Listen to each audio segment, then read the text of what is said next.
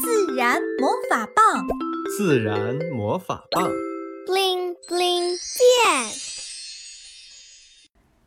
打开黑夜盲盒上。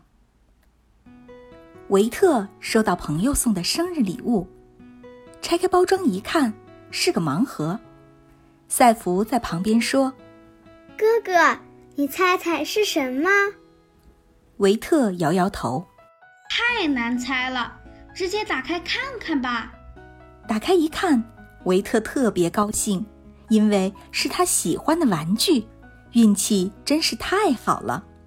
小精灵说：“维特，我也要送你一个盲盒，一个大大的盲盒，你想要吗？”维特马上点头，乐坏了。“当然啦，赶快拿出来啊！”“别急，别急。”我这盲盒可非同一般，要等天黑才能打开哦。搞得这么神秘啊！嘴上这么说，但维特内心已经充满了期待。终于盼到天黑了，小精灵请爸爸妈妈一起来，要求大家都穿上长袖长裤，带上手电筒。看着大家一脸茫然，小精灵决定还是先卖个关子。他带着大家穿过小区的马路，来到了公园入口的登山道。这时，小精灵慢悠悠地说：“我们马上要打开黑夜盲盒了，我们要去观察黑夜里有哪些动物在生活。”停了一会儿，小精灵问：“你们猜猜看，等会儿我们会看到什么动物？”赛弗脱口而出：“蛾子。”我记得绘本里说蛾子是晚上活动的。维特补充道：“晚上活动的还有猫头鹰、蝙蝠呢。”爸爸侧耳听了听，想了想，应该还有纺织娘或蟋蟀吧，我好像听见一些虫子在唱歌。妈妈说：“我小时候晚上看过萤火虫，但好多年没有见过了。”小精灵说：“其实我也不知道等会儿会看到什么，就像维特打开盲盒前不知道里面是什么一样。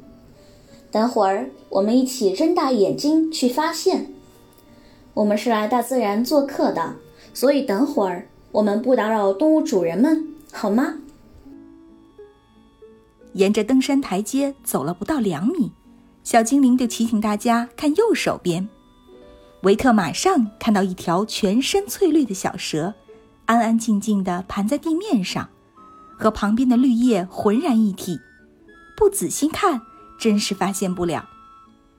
维特很兴奋，没想到这么近看到蛇，还是一条毒蛇，不是动物园里被关在笼子里的蛇。赛弗有些害怕，他紧紧抓住妈妈的手，躲在妈妈身后。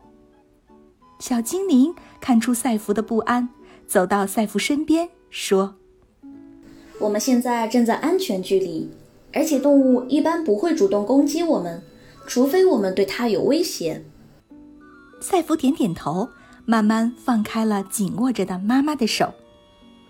小精灵开心地说：“第一个盲盒打开了，我们运气特别好，这么快就看到了竹叶青。”维特好奇地问：“他在那里做什么？看上去一动不动的。”“估计他在等候他的晚餐呢。你们知道蛇吃什么吗？”爸爸说：“我小时候见过蛇吃青蛙。”维特接着说：“我记得有本故事书里提到，蛇吃老鼠、蜥蜴还有小鸟。”“是的，蛇是肉食性动物。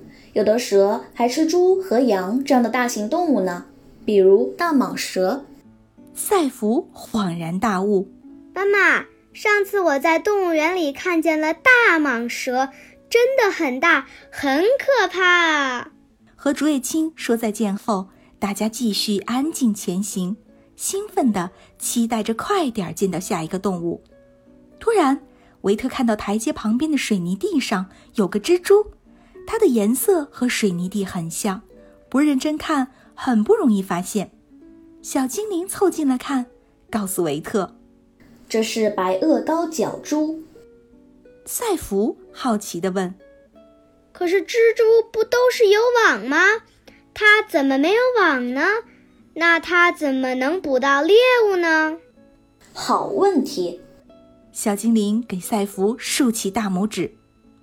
不是所有蜘蛛都通过结网来捕捉猎物的，结网的蜘蛛就像种地的农民，精心守护自己的网，然后收获美味的猎物。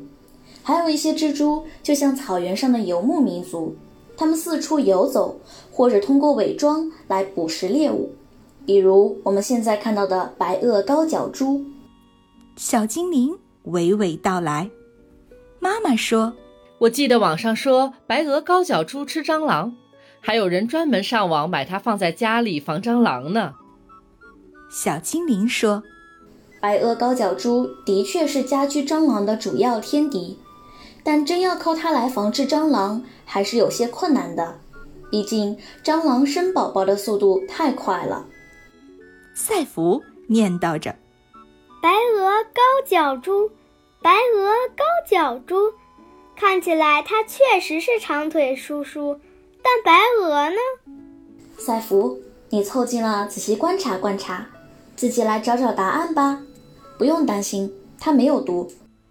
赛弗和维特蹲下来，用手电仔细观察眼前的蜘蛛，他们俩几乎同时找到了答案。